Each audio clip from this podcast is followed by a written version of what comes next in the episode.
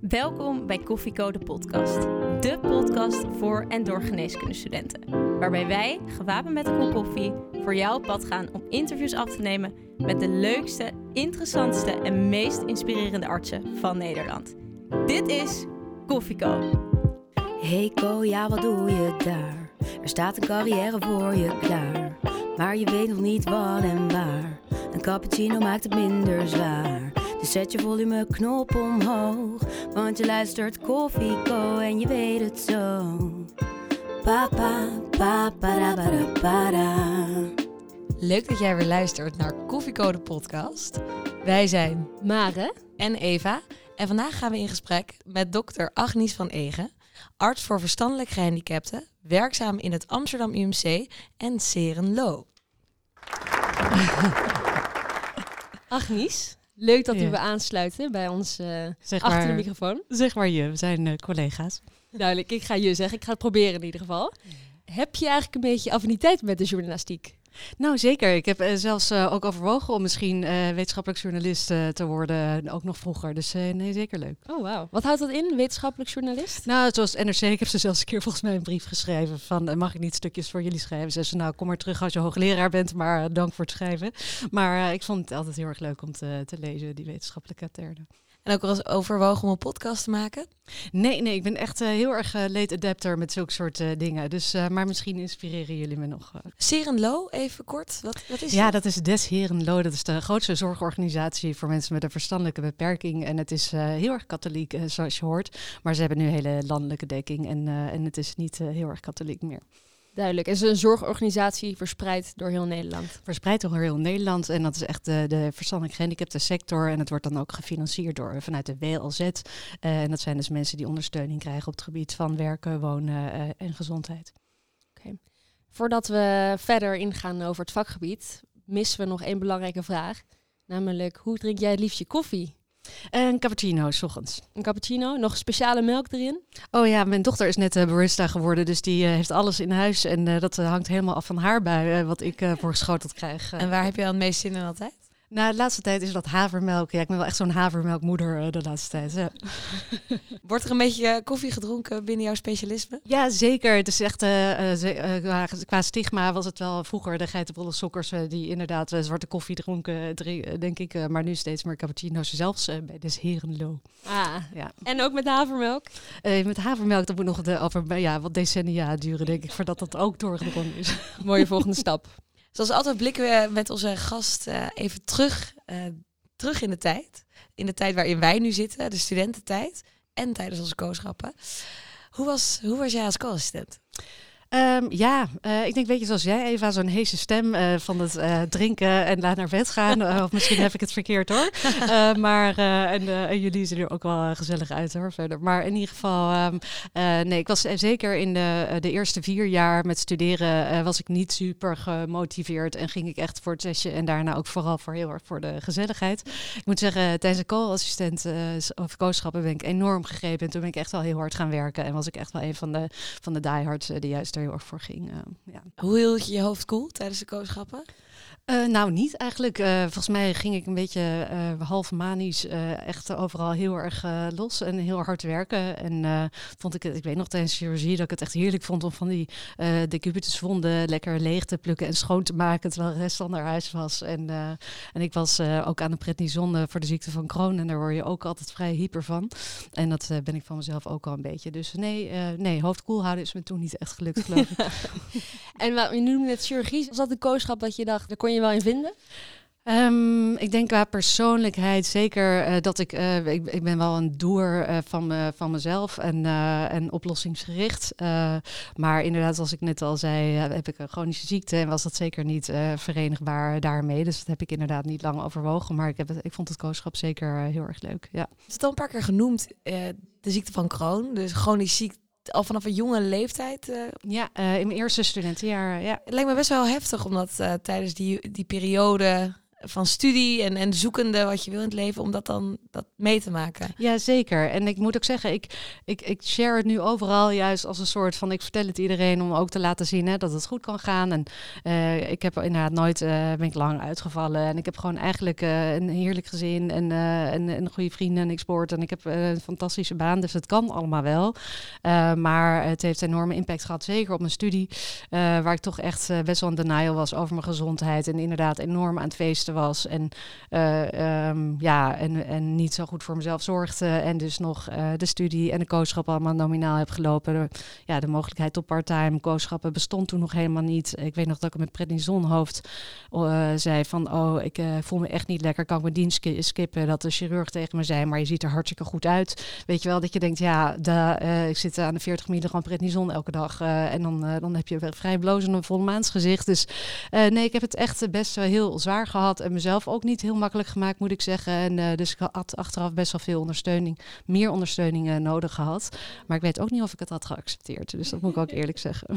Ja, ik kan me voorstellen dat dat pittig is. Heb je bijvoorbeeld voor studenten die nu hetzelfde meemaken, heb je een tip hoe je hiermee om kan gaan? Nou, ik heb nu toevallig heel leuke masterstudent die ook uh, corona heeft. Dus dat is echt uh, best wel heel gezellig. En ik zie wel dat zij dus wel part-time coachschappen loopt, dat er rekening mee gehouden wordt en dat zij heel bewust ook echt met keuzes en uh, work-life dingen omgaat. Um, ik denk ook dat het heel persoonsgebonden is. maar inderdaad, goed voor jezelf zorgen, veel met mensen praten en ja, iedereen op zijn eigen manier.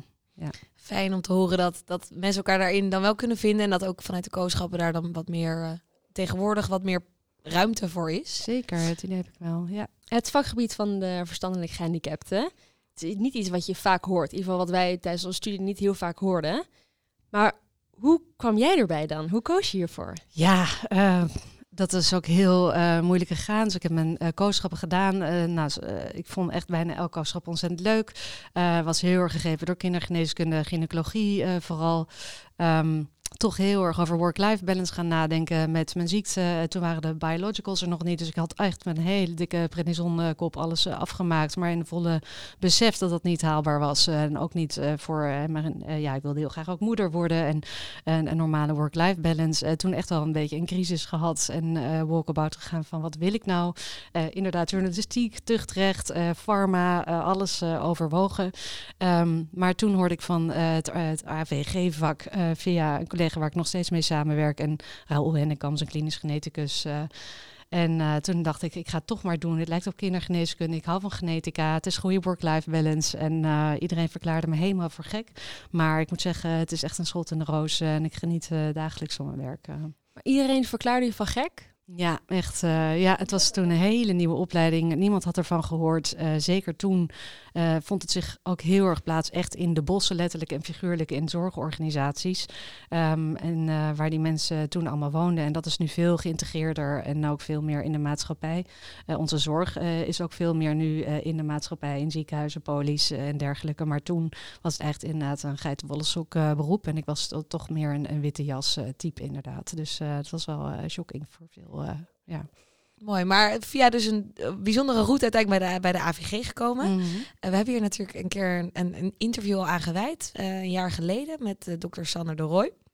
Ook over dit specialisme. Maar we zijn toch eigenlijk wel benieuwd nog van jou, van wat houdt het specialisme nou eigenlijk in? Ja, uh, uh, um, wat eigenlijk iedereen die je ziet, heeft een hele unieke, zeldzame aandoening. Uh, een verstandelijke beperking is natuurlijk eigenlijk een neuroontwikkelingsstoornis, dus een aanlegstoornis van de hersenen. dat is, heeft vaak een genetische oorzaak. En met nieuwe technieken vind je dat ook zeker bij meer dan de helft. Maar ja, ik denk dat het merendeel het heeft.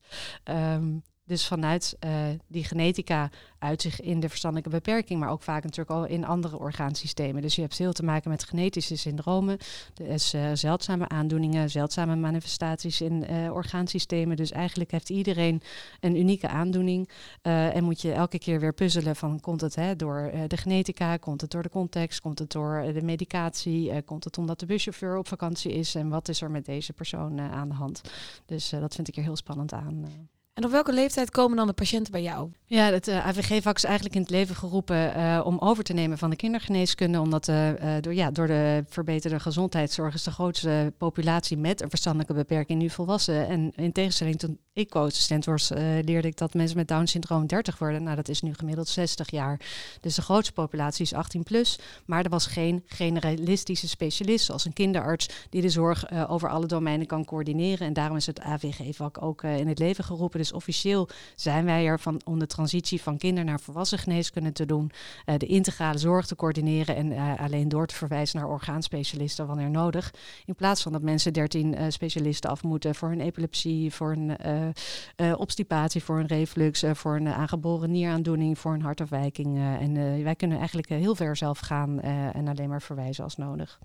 Ja, dus echt centralisatie van hun zorg. Ja, echt. Ja. Je hebt net een goede uitleg, uitgebreide uitleg al gegeven over het vak arts voor verstandelijk gehandicapten. Maar je hebt het nog niet gepitcht in onze beroemde specialistenpitch. Uh, zou jij onze luisteraars willen overtuigen waarom ze voor jouw vak moeten kiezen? in onze pitch. De specialistenpitch. 30 seconden waarin jij de geneeskundestudenten ervan overtuigt om voor jouw specialisme te kiezen. Ja, het AVG-vak is een vak waar je de volle diepte en de volle breedte in kan gaan en je ook kan specialiseren waar je wil. Dus je kan van gen naar neurobiologie, naar uitingsvormen in alle orgaansystemen, maar je kan ook de breedte in naar psychiatrie, revalidatie, kindergeneeskunde, neurologie, forensische geneeskunde, straatdokter, alle kanten kan je op. Dus ben je een kinder, twijfel je over kindergeneeskunde interne, maar uh, wil je een betere work-life balance of wil je misschien juist huisartsgeneeskunde iets diepgaander doen? Je kan alle kanten op, maar chirurgie, chirurgen die, uh, die hoeven niet te komen. Oké, heel breed dus. Je kan de diepte in, maar ook de breedte in. Um, en toch gaat het over een specifieke patiëntenpopulatie. Niet mhm. iedereen uh, komt bij jou terecht, mm. maar mensen met een verstandelijke beperking. Um, hoe ziet de populatie er precies uit? Uh, nou, het is, is niet een typische populatie die onder één noemer te vangen is. Je kan een IQ uh, van 15 hebben, in een rolstoel zitten, niet verbaal, niet zelfstandig, ondersteuning bij alles hebben. Maar je kan ook zwak begaafd zijn. Dat is een IQ tussen 70 en 85, eigenlijk binnen de normale curve. Maar met autisme of psychiatrie of andere problemen erbij functioneer je dan misschien wel op het niveau van een verstandelijke beperking. Maar dat zijn mensen die verbaal, zelfstandig en autonoom en zonder be begeleiding mijn spreekkamer binnenkomen. Dus de doelgroep is extreem variabel, wat het dus ook ontzettend leuk maakt. Ja. En heeft iedere uh, patiënt of, of persoon met een verstandelijke beperking, heeft, heeft iedereen een AVG-arts? Nee, er is een enorm tekort aan collega's. Dat is ook echt een reden waarom ik hier zit uh, op de dinsdagavond. Uh, nee, dus we zijn denk ik met 200 of 250 man. Uh, zelfs in een bijlage of een, hoe zeg je dat, een uitgave van medisch contact voor een vergeten beroepen zijn wij vergeten. dus we zijn wel heel erg vergeten. En, dus dat is echt gruwelijk. En zeker omdat het zo'n ontzettend leuk vak is, hebben we meer nodig. Maar ik denk dat we minstens het dubbele, als het niet het driedubbele nodig is. Want er komen ze de hele tijd doelgroepen bij. ik word zelf ontzettend veel natuurlijk bij kinderen geroepen. Uh, toch kinderartsen en kinderpsychiaters, uh, die eigenlijk onze hele integrale blik heel erg nodig hebben van hè, zowel de genetica tot aan uh, de context en de psychosociale factoren aan toe. Dus ja, we, we, kunnen nog veel meer mensen bedienen en dat is eigenlijk ook nodig, vinden we. Ja, want je zei in de, in de pitch ook, het is eigenlijk, je doet heel veel dingen die, die een huisarts ook doet. Want je bent bezig met zowel somatisch als psychisch en eigenlijk alle verschillende organen die betrokken zijn. Um, maar dan met iets meer diepgang. Kun je dat iets meer uitleggen?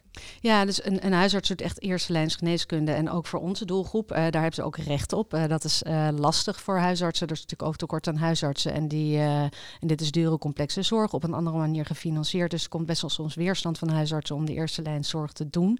maar wij zijn er echt voor de tweede lijn. Dus de handicapgebonden dingen. Dus dingen die voortvloeien vanuit het genetische syndroom. Of in ieder geval het gehandicapt zijn. Dus daar zijn wij aanvullend. dus er zijn echt tweede lijns of derde lijns zorg, zou je kunnen zeggen. Wat maakt deze populatie nou zo leuk om mee te werken? Uh, ja, ik zie het toch echt uh, qua ontwikkelingsniveau zijn het in over het algemeen net als kinderen. Dus ik zie het echt nog steeds, en dat zullen mijn zwakbegaafd of lichtverstandig gehandicapte patiënten niet leuk vinden, maar toch heel erg vergelijkbaar met de kindergeneeskunde is dat je kijkt van wat is het ontwikkelingsniveau en hoe spreek je het aan.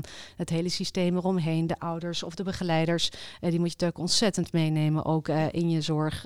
werken met een multidisciplinair team. Um, dus, dus het, is, het, het levert daardoor ontzettend grappig en leuke situaties op. Eh, en zeker bij eh, de mensen die weer wel verbaal zijn, eh, is het nog steeds leuk om echt een dokter-patiënt relatie te hebben. Ja, je moet soms onder begeleiders en ouders heen. En soms laten we die ook echt in de spreekkamer zitten, zodat je echt een individuele relatie kan hebben. En dat is echt ontzettend goed mogelijk. en daar, daar geniet ik van.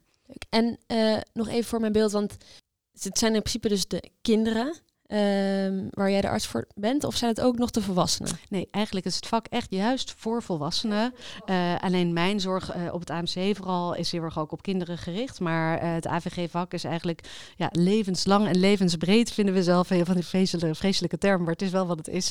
En, maar het is oor- oorspronkelijk echt voor de 18-plus populatie bedoeld. Oké. En wat zijn dan, als je het een beetje groepeert in leeftijdscategorieën, wat zijn dan de meest voorkomende ziektebeelden bijvoorbeeld? Of kan je dat zo niet stellen? Nou, het is hè, ziektebeeld, dan heb je het eigenlijk over comorbiditeit. Eh, dus eh, Down-syndroom is natuurlijk de meest voorkomende eh, aandoening eh, of diagnose die we zien. Want het de meest voorkomende genetische oorzaak van de verstandelijke beperking. Maar zo heb je dus ook nog meer dan 1500 andere genetische aandoeningen. Waarbij je echt wel degelijk PubMed in moet om te kijken waar moet ik bij deze persoon op letten in mijn screening. Ook om dingen voor, te voorkomen. Hè? Dus hoe kan je die tumorgroei voorkomen? Hoe kan je epilepsie voorkomen? Hoe kan je gedragsproblemen voorkomen? En, nou, en de problematiek per syndroom, en dat kan eh, door de neurobiologie, kan enorm per levensfase ook verschillen. Dus daar eh, moet je naar kijken. Maar ook het gehandicapt zijn, eh, dan verschillen ook problemen. Dus bij de kinderleeftijd zijn er weer hele andere problemen dan op volwassen leeftijd. Ik hou mezelf heel erg bezig met de transitieleeftijd, eh, waarbij je ook bij mijn populatie, net zoals in de algemene populatie, toch veel eh, angst- en stemmingstoornissen kan krijgen. Eh, mensen die sociaal-maatschappelijk eh, vastlopen, waarvan toch net te veel gevraagd wordt dan ze op basis van hun functioneren of IQ eh aankunnen. Maar ook veroudering verloopt heel erg anders. Eh, bij Down-syndroom weten we dat je bijvoorbeeld veel vroeger Alzheimer-dementie krijgt. Dat hoort echt bij het syndroom. Dat weten we omdat het relatief grote groepen zijn, dus goed onderzocht zijn. Maar bij veel zeldzame aandoeningen hebben we gewoon eigenlijk nog geen idee hoe dat zich eh, ontwikkelt. En daar moeten we ook veel meer wetenschappelijk onderzoek naar doen. Dat lijkt me nou wel ontzettend interessant. Want als ehm arts verstandelijk gehandicapt heb je, lijkt mij best wel veel voorkennis van wat een patiënt nog te wachten staat. Dat lijkt me ook wel heel lastig in de gespreksvoering. Ja, zeker. En ik moet zeggen, dat is toch echt een kinderarts en kinderneuro eh. Eh, want na de diagnose zijn zij toch degene die mensen informeren of de klinisch geneticus over het, eh, prognose en het beloop. Zelfs binnen aandoeningen zoals binnen het Down-syndroom of TSC of fragile X is er zoveel variabiliteit binnen de doelgroep dat je eigenlijk ook heel terughoudend moet zijn met voorspellingen doen. Maar wel op basis van de hele groep een beetje kan zeggen hoe het gaat. Maar we weten bijvoorbeeld bij syndromen als eh, patiënten op een hele jonge leeftijd eh, epilepsie krijgen, en zeker moeilijk behandelbare epilepsie met veel medicijnen, weten we dat ze cognitief, dus qua IQ, ook een wat slechtere prognose vaak hebben dan anderen, net wat meer kans op autisme hebben. Dus we kunnen wel globaal eh, proberen dingen te zeggen, maar je moet ontzettend oppassen met voorspellingen inderdaad.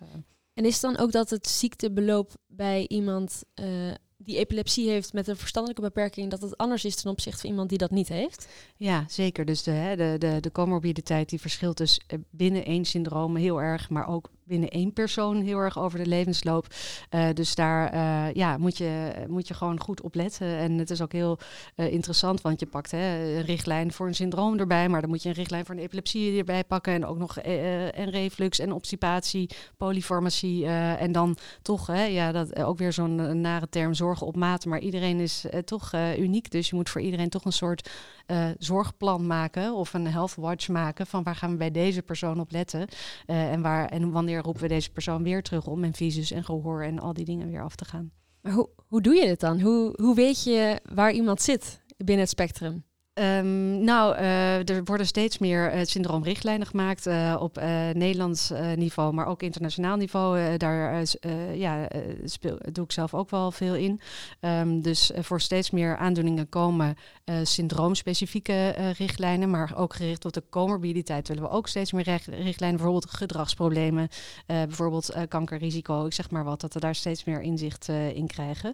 Ehm, maar we moeten ook een basisrichtlijn hebben. Wat is nou de basiszorg voor iedereen? En dat is eh, ook steeds duidelijker. En daar werken we zelf ook wel aan. Ja. Stel je voor, je neemt een patiënt met het syndroom van Down.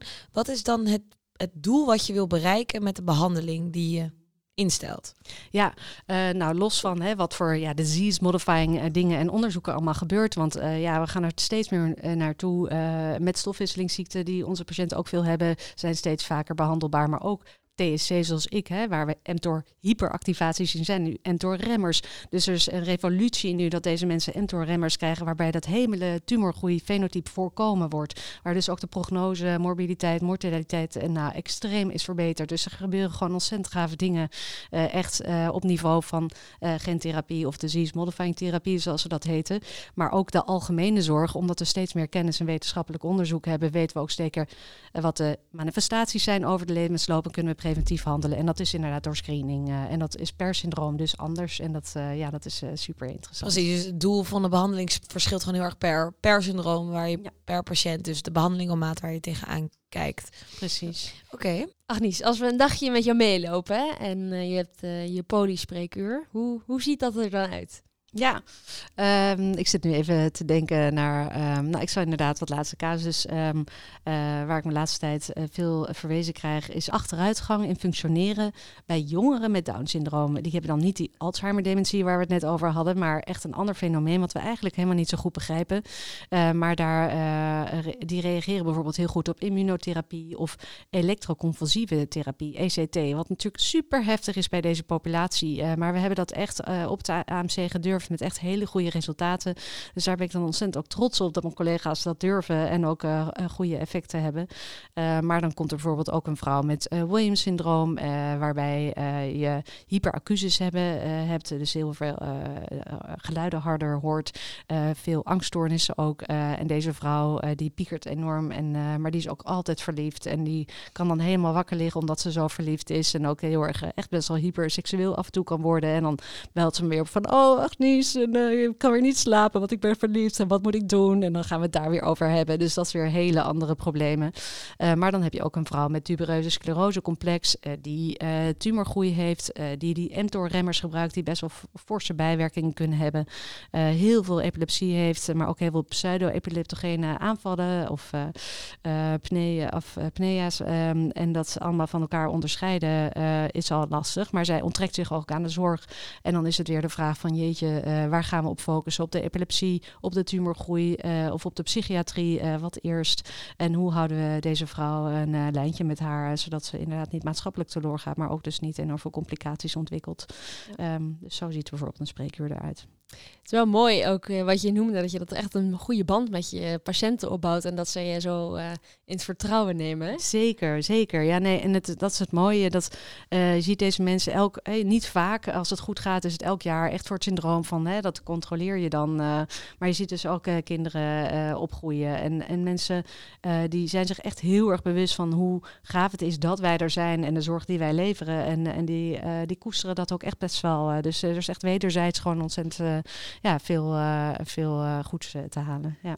Nee, als je echt verdiept in die aandoening en, en voorbereid een consult binnenkomt en echt kan zeggen van nou ik begrijp, hè, ik begrijp jouw syndroom of ik begrijp dat je angstig bent als je puber bent omdat je gepest wordt en daardoor somber wordt en dat je ook levensfases begrijpt. die transitie naar volwassen zorg, ontzettend moeilijk dat voor ouders is, maar ook dus ook voor het kind is. dus nee, nee het wordt heel erg gewaardeerd inderdaad. Hoeveel tijd heb je eh, op een podium? Ja, dat is dan weer goed nieuws. Uh, omdat het nu via de WLZ is. Uh, ik ruim voor een eerste consult een uur in. En nou, dan denken jullie, oh my god, wat fijn. En dat is ook zeker zo. Als ik soms inderdaad mijn kinderartscollega's zie, dan, dan mag ik me gelukkig prijzen. Maar als je ook bedenkt hoe wij dus op biologisch vlak, psychologisch vlak, sociaal vlak, alles moeten uitvragen. En nog observaties doen. En het is wel, ik kom best wel overprikkeld nog steeds op consult uit. ook al is het een heel uur. Dan moet je toch uh, ja, een heel erg uh, brede DD en uh, behandelplan, en diagnostisch en behandelplan op gaan stellen. wat vaak meer sporen is. En dan moet je nog eens als een maatschappelijk werker al die hulpverleners die betrokken zijn gaan bellen van goh, wat denk jij, wat denk jij? En samen toch tot een soort van ziekteconcept en behandeling komen. Dus ja, het is veel, veel tijd. Ja. Over, over poli gesproken. Um, hoe, ziet, hoe ziet jouw week eruit als arts verstandelijk gehandicapt? Ja, nou eh, ook elke arts verstandelijk gehandicapt uh, heeft een hele bijzondere werkweek, omdat we op allemaal op ja, toch hele verschillende werkplekken werken. Um, ik heb twee werkplekken bij Cirelo, werk ik bij het expertisecentrum genetische syndromen, waar we zorg leveren echt voor vier genetische syndromen, waar ik en mijn collega Erik Boot ook echt gespecialiseerd op zijn in het land en, en ook internationaal veel doen. Um, daar zien we mensen met deze syndromen waarbij ze eigenlijk voor de uh, expertisecentra voor zeldzame aandoeningen die er in de academie zijn voor kinderen, aanvullen voor de 18 plus uh, en uh, daar dus ook multidisciplinair naar kijken. Dus uh, wij doen ook het somatische gedeelte, maar ook met psychologen, diëtisten, fysiotherapeuten en ergotherapeuten. dus daar heb ik poly.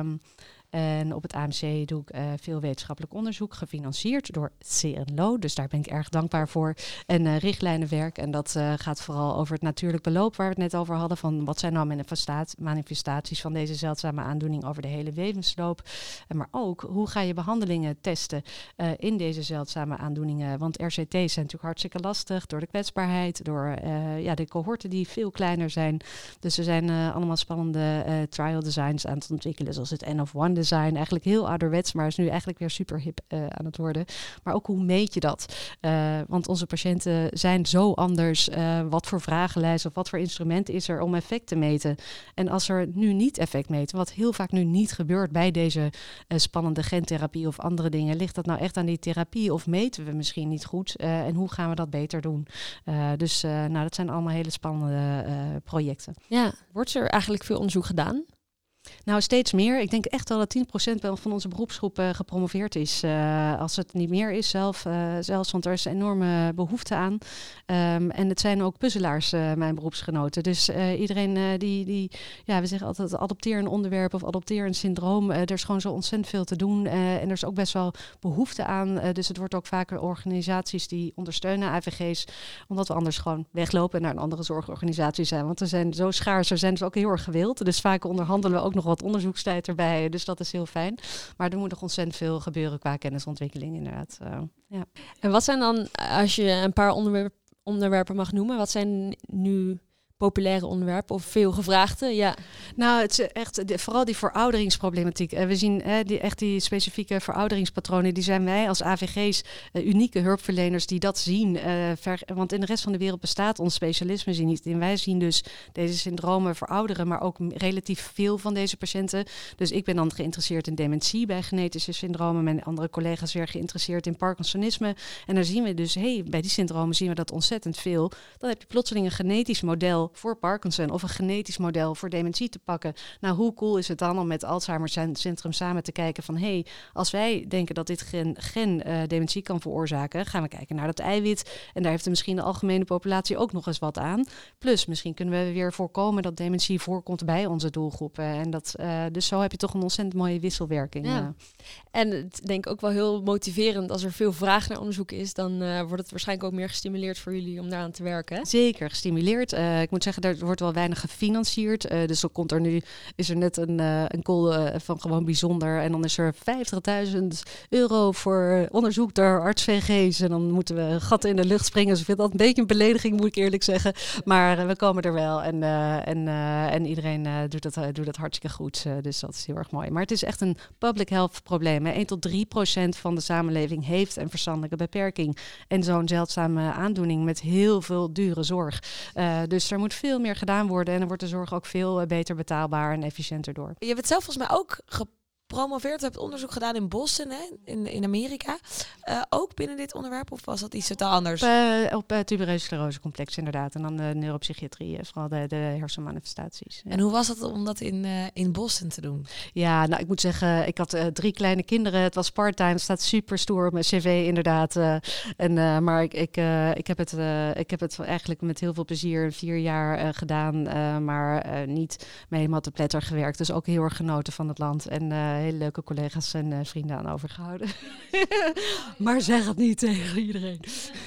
Alleen in de podcast. Zou je het aanraden aan, aan jonge dokters, aan co-assistenten om onderzoek of, of andere eh, eh, ervaringen binnen het vak op te doen in het buitenland? Ja, enorm. Ik moet wel zeggen, ik vind het wel ontzettend ja, jammer dat er zo'n enorme hoge druk op promoveren is voor medisch specialisme, zoals inderdaad interne en kinder. En dat vind ik niet terecht, want ik ken zoveel bevlogen klinici, ook academici niet gepromoveerd zijn, eh, maar die zich echt eh, nou, ontzettend goede zorg leveren. En eh, ik vind het een beetje forceren. En ik ben zelf na mijn opleiding pas gaan promoveren, omdat ik dan wist ja, waarop en eh, daar echt veel meer voor kon gaan. Dus eh, ja, eh, maar doe het echt op een onderwerp wat je echt eh, super interesseert. En wat speelt er promoveren voor rol dan bij de, in opleiding komen tot AVG? Eh, niet, nee, Nee. dat maakt niet uit. Nee, hoor. Nou, dat is Ja. ook goed om te weten. Ja hoor, ja, iedereen is wel, Wel leuk om te zien dat er wel veel onderzoek gedaan wordt. Dus dat het wel eh, zeker veel onderzoek eh, gedaan. inderdaad. op vrijwillige basis. Ja. En als je, want je hebt dus in, eh, in Boston onderzoek gedaan. Hoe zit, eh, hoe zit de zorg in eigenlijk in andere landen? Bijvoorbeeld in eh, de Verenigde Staten voor verstandelijk gehandicapten. Ja, eh, heel, heel anders. Boston is natuurlijk gewoon echt wel heel erg Europees hè, en vergelijkbaar qua zowel onderwijs als gezondheidszorg. dus goede, goede middelen en goede kwaliteit en ook wel toegankelijk.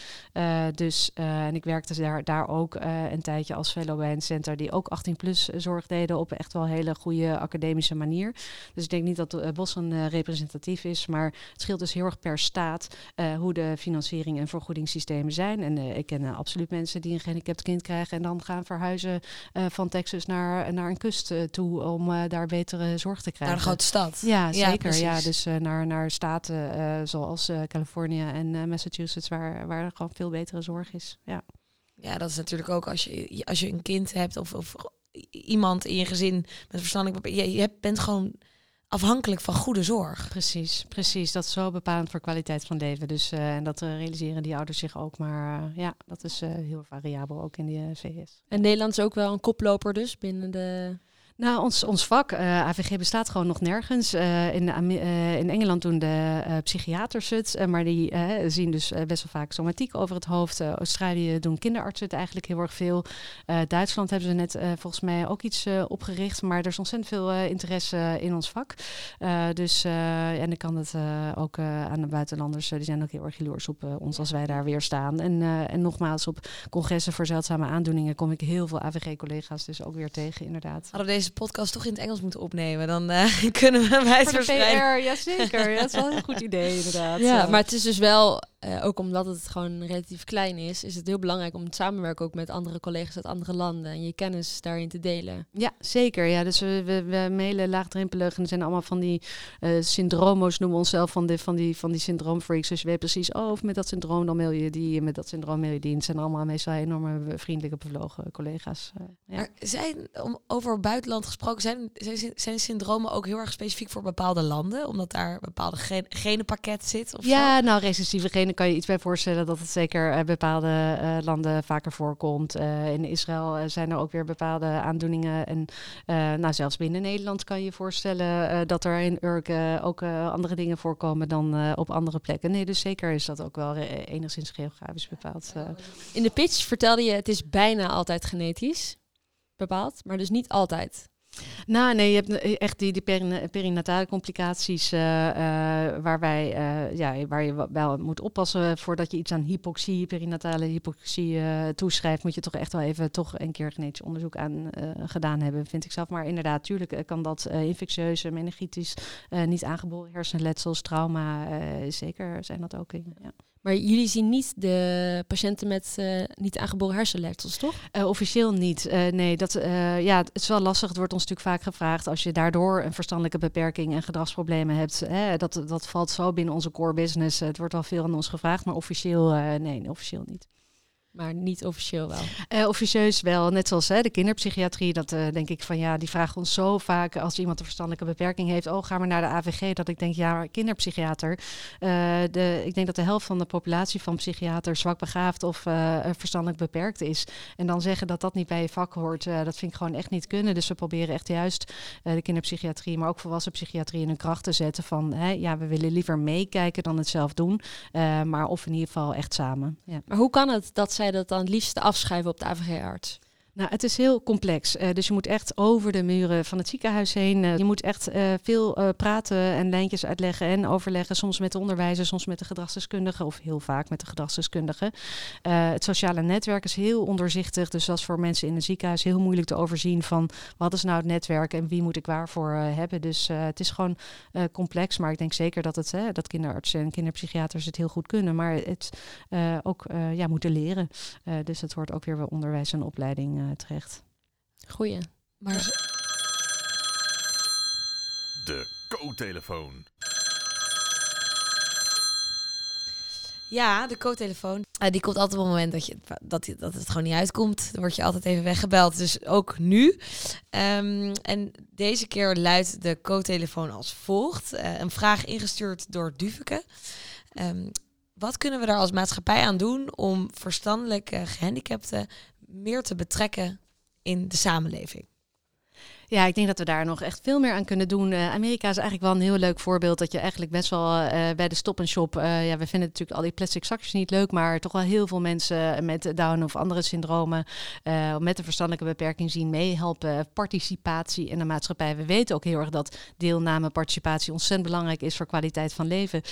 dus ik denk dat we daar als zorgverleners veel meer rekening moeten houden. Wat kan iemand wel in plaats van wat kan iemand allemaal niet? dat is ook echt wel een verschuiving die de laatste decennia heel erg heeft uh, plaatsgevonden. Maar ik denk dat we dat nog veel beter kunnen als maatschappij. Ik denk wel dat onze maatschappij ontzettend complex is. Dus laten we het ook hè, zo simpel mogelijk proberen te houden. En dat is gewoon ontzettend, uh, ontzettend lastig.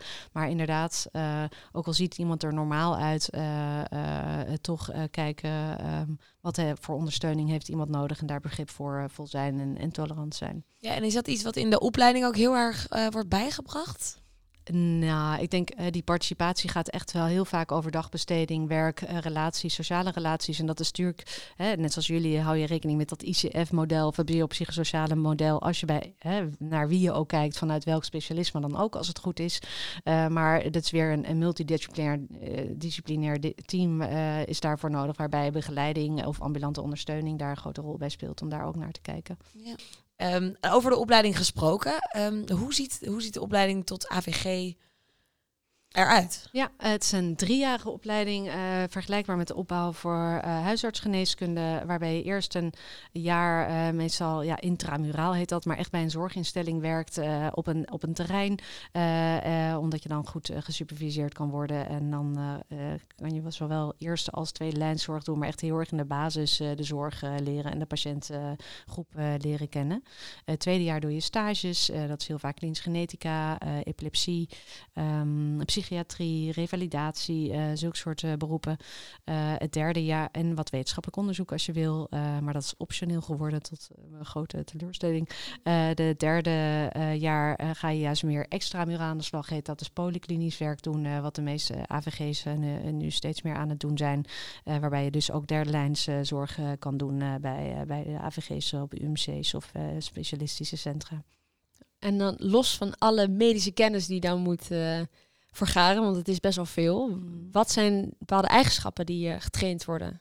Ja, ik moet zeggen, het, uh, het medische uh, moet je, je moet leren weten wat je weet en wat je niet weet. ik denk dat dat wel heel erg belangrijk is. Dat geldt natuurlijk voor heel veel specialismes, want je kan het niet allemaal weten, maar je moet weten waar je het op, op kan zoeken en bij wie je moet zijn. want dit is zo complex, dat kan je niet van iemand verwachten om uit je mouw te schudden, elk consult. En daar moet je ook gewoon aan mensen uitleggen. Mensen zijn gewoon meestal heel erg dankbaar dat je dingen gaat opzoeken. Dat zijn ze vaak niet gewend. Ja, ik denk inderdaad wel echt uh, communicatie uh, signaleren van toch je volsprieten van is dit echt een, een, medisch probleem? wat speelt er nog meer? Wat speelt er binnen het begeleidingsteam? Wat speelt er bij ouders? wat speelt er bij patiënt in zijn leven, in zijn levensfase? wat deze klachten kan beïnvloeden. zodat je dus inderdaad echt naar de biologische, maar ook de contextuele factoren. Dus je moet inderdaad echt goed, goed observeren ook. En uit welk hout moet je dan zijn, zijn gesneden om een arts verstandelijk gehandicapt te worden? Oh, dat vind ik heel erg eh, lastig om te zeggen. Ik moet zeggen dat over het algemeen wel hele eh, positieve eh, mensen zijn. Mensen die van atypische dingen houden. Dus je moet het echt leuk vinden als er gekke, de- onvoorspelbare dingen gebeuren. Zowel op medisch gebied als in de spreekkamer. Je moet nieuwsgierig zijn, je moet van puzzelen houden, je moet van communiceren houden. En ook geduld hebben. Hè? Soms komt er een stel in mijn spreekkamer binnen. Weet ik niet van nou, wie de patiënt en wie de begeleider is. en, en toch heel goed alles uitproberen te leggen. Er zijn heel veel imperfecties in de zorg voor verstandelijk gehandicapten. Daar moet je ook tegen kunnen dat dingen gewoon niet zo goed gaan als je zou willen. En daar kan je soms best wel een machteloos gevoel van krijgen als behandelaar. Toch relatief ver weg als je ziet dat er soms dingen in een woning of thuis eh, niet zo gaan zoals je zou willen. Eh, dus het is, eh, ja, het is complexe zorg op alle manieren. Ben jij zelf een beetje geduldig?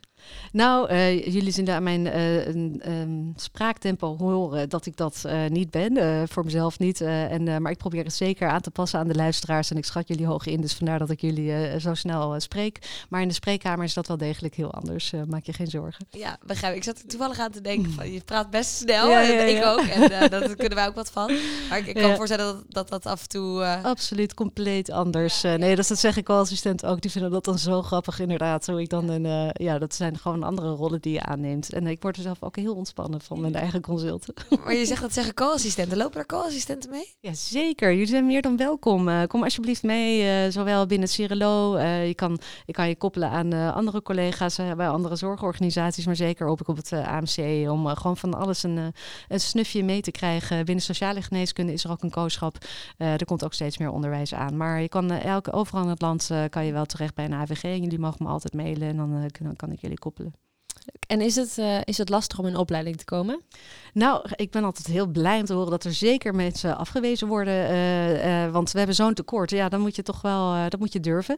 maar er zijn zeker kwaliteitseisen. En dat mensen zeggen van nou ga toch nog een jaartje AIOS of iets anders doen en kom dan weer terug. maar nee, het is niet moeilijk omdat er gewoon enorme schaarste is. Dus als je voldoet aan de eisen, kom alsjeblieft. En we maken een leuke baan voor je als je klaar bent. Ja, want dan ben je klaar. Dan heb je de opleiding, je bent aangenomen, je hebt de opleiding gedaan. Mm. En dan? Ja, dan kan je echt alle kanten op. En dat maakt het zo ontzettend leuk. Uh, ja, het komt ook omdat we ons eigen vak nog zo slecht gedefinieerd hebben. Dus daar moeten we ook wat aan doen. Maar je kan echt alle kanten op. De kinderkant, de volwassen kant, de psychiatriekant, uh, de genetica kant. Uh, meer de internistische, polyklinisch, juist intramuraal en een, bij een zorgorganisatie. Of dus zelfs wat meer academisch. dus je kan het echt nog heel erg vormen hoe je wil. En dat is denk ik ook heel erg leuk. Maar het is wel een aantrekkelijke banenmarkt. Zeer aantrekkelijke banenmarkt. Uh, salariskant uh, kan aangewerkt worden, inderdaad. Uh, maar nee, er is zeker een goede baan voor je als je het recht wil. En ik hoor dan ook aan een overschot aan artsen. Dan denk ik echt van nou, kom eens mee, internisten. Jullie gaan het hartstikke leuk vinden als jullie, als jullie mijn werk zouden doen. dus niet thuis gaan zitten of plotseling helemaal om gaan scholen of, of coach worden. Maar gewoon lekker AVG worden. Ja, precies. Goed om te weten. En jij werkt dus als arts in een academisch centrum. Mm. Dat zijn er niet heel veel. Nee. Hoe is dat dan om daar te werken als een van de weinigen? Nou, ik word er echt uh, heel gelukkig van. Uh, dus uh, ik moet zeggen, nou ja, ook door mijn gezondheid en, en een promotietraject en nou, gekke zorg, de, de weg naartoe is heel lang geweest. Maar uiteindelijk ben ik toch wel een beetje terug waar ik ooit wilde beginnen. En het is toch een soort kindergeneeskunde op een soort academische manier. dus nee, ik heb echt de allerleukste baan van de wereld. Leuk. Waar zie je het specialisme over tien jaar? Uh, nou, ik denk sowieso uh, in maatschappen of uh, polyklinieken dat we ons gaan verenigen. Dus de zorgorganisa zorgorganisaties uit qua werkgevers, dat dat niet meer onze werkgevers zijn, maar dat we dat zelf zijn. Of dus academisch zijn. Um, en met mooie multidisciplinaire behandelteams, met DBC's en hele mooie toegankelijke zorg. Dat iedereen waar ook terecht kan wat er nodig is. en dan zowel de tweede, derde lijn zorg toegang tot hebben. Veel, uh, veel gaat er gebeuren, heb ik het gevoel. Ja, en er is zeker. heel ja. interessante ontwikkelingen gaan komen. We hebben heel veel gehoord over, over het specialisme en ook over, over jouw werkzaamheden. We zijn ook wel ben, wat meer benieuwd uh, naar de persoon achter de arts en um, naar wie jij nou eigenlijk, eigenlijk echt bent. Ik denk dat het goed is om te beginnen met het doktersdilemma. Het doktersdilemma. Het leven bestaat soms uit lastige keuzes. Denk niet te lang na en geef snel antwoord. Kinderen of volwassenen? Kinderen. Opnieuw geneeskunde studeren of een andere studie? Geneeskunde. Na een drukke dag zelf kokerellen of toch bestellen?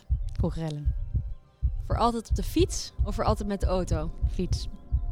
Nooit meer onderzoek of nooit meer patiëntcontact? Oh nee, dit is echt gemeen. eh, pas.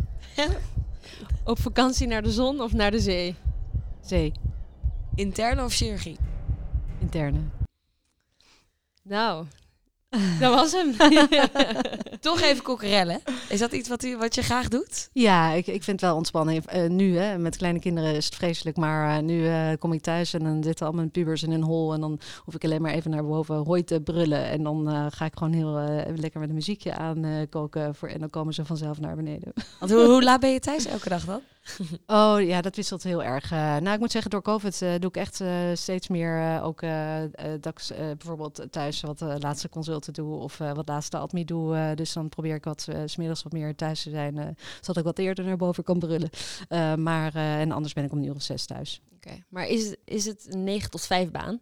Ja, ik denk, zo kan je het zeker zien. Ik bedoel, mijn leven ziet er echt wel wat anders uit. Maar het is de, de reguliere AVG-zorg kan je zeker zo zien, ja. Ja. En zit je aan diensten vast of eh, zijn de weekenden meestal wel vrij? We hebben wel diensten, maar in principe zijn het achterwachtdiensten voor eh lijns. eh, eh, dus voor huisartsen over het algemeen of psychiatrie in de regio. Eh, dus eh, ik heb dan eh één keer in de zes weken een weekdienst. eh, maar eh, ik word zo weinig gebeld eh, dat ik gewoon eerder mijn telefoon vergeet. En als ik gebeld word, dan zijn ze meestal verkeerd verbonden. Dus eh, het valt heel erg mee. Toen we de vraag stelden opnieuw geneeskunde of een andere studie, ik zag even een kleine Ja, twijfel. Ja, ja, Wat was het? Ja, dat is toch eh, door mijn gezondheid dat ik denk van nou, eh, ik had misschien eh, mezelf wel iets makkelijker kunnen maken met een ander, ander vak. Aan de andere kant heb ik me altijd zoveel baat gehad dat je een vak hebt wat je ook als je het part-time doet, dat je niet op inhoud hoeft in te boeten. Als, een, als ik sommige vrienden heb gezien, of het nou vaders of moeders zijn die part-time werken, bijvoorbeeld door ouderschap of iets, dat die ook meteen een minder leuke baan hebben. Ja, daar heb ik nooit last van gehad en dat is ook een heel erg eh, groot goed. Eh, plus dat je toch echt het gevoel hebt eh, dat je wat goeds doet. En ik ben er meer in een midlife range aan het komen. En ja, dan zijn mensen toch ook best wel heel erg jaloers op mij. dat je toch fluitend naar je werk gaat en toch na een lekker consult gewoon een heel lekker gevoel kan hebben. En dat heeft ook niet iedereen.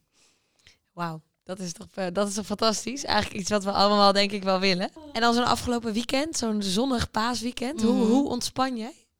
Oh eh, ja, naar buiten eh, in de zon eh, met vrienden en familie inderdaad. zoals de, de meeste van ons allemaal, denk ik. En inderdaad een heerlijk lekker roze gevoel. En, en een glas wijn, dan lekker gaan slapen. Ja, en dan kan je het werk wel uitschakelen. Oh, zeker. Ja, ja, ja. Nee, ik kan heel goed in, in eh, boksen, boksen zitten. Dus dat, is, dat is heel fijn. Fijn. Ook Ja. wel iets belangrijks, denk ik, bij werk. Zeker, ja. Nou, bij iedereen's werk, denk ik hoor. Het is toch een verantwoordelijk vak. bijna elk specialisme heeft dat toch wel, denk ik. Leuk.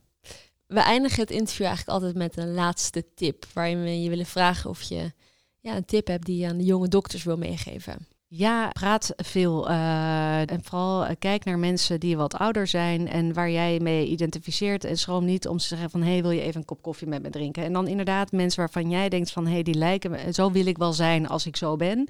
Eh, en dan kijken van, wat is dan het pad dat jij hebt bewandeld? En wat zijn de valkuilen geweest? Maar wat zijn dus ook de, de goede keuzes waar je blij mee bent? Dus ik denk dat dat misschien wel een, een tip is. Hele mooie tip. Die hebben we eigenlijk nog niet gehoord. En dat, eh, dat is altijd leuk om weer een nieuwe tip eh, voor het boekje te hebben. Agnies, we zijn bij het einde van dit bijzondere interview gekomen. Allereerst ontzettend bedankt dat je vandaag hier helemaal naartoe hebt willen komen, naar, Ja, naar Utrecht. Ehm, wij vonden het super leuk om je te spreken over dit bijzondere specialisme. En luisteraars bedankt dat jullie, eh, dat jullie weer hebben geluisterd.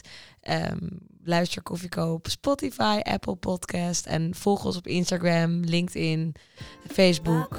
En eh, tot de volgende keer bij. Koffieco.